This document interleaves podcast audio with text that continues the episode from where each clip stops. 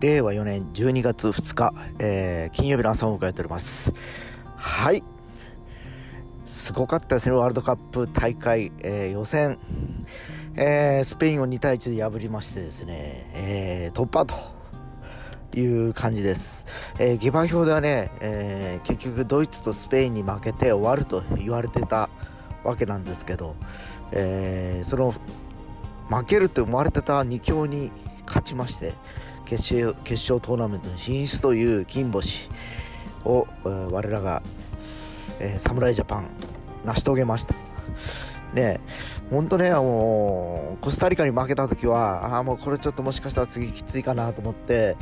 えー、予選敗退なのかなと思いましたが、えー、何の何の、えー、勝ち残りましてですね、えー、本戦に、今から勝ち上がっていくということでただ、えー、確か次はですねどこだっけな、えー、前回優勝国なんですよね前当たるところがですねちょっとど忘れしましたけどまあいずれにしてもですね、えー、決勝に上がれば上がるほど強豪国との戦いという形になるので、えーまあ、非常にね、えー、また締まった、えー、試合になるのかなという感じです。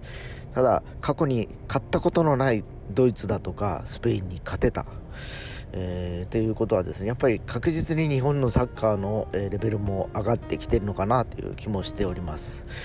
えー、非常に勇ましくてですね、えー、まあなんかいろんなあのねえー、コスタリカに負けた後はいろいろ言われてましたけど結局はやっぱり選手たちの、えー、やっぱマインド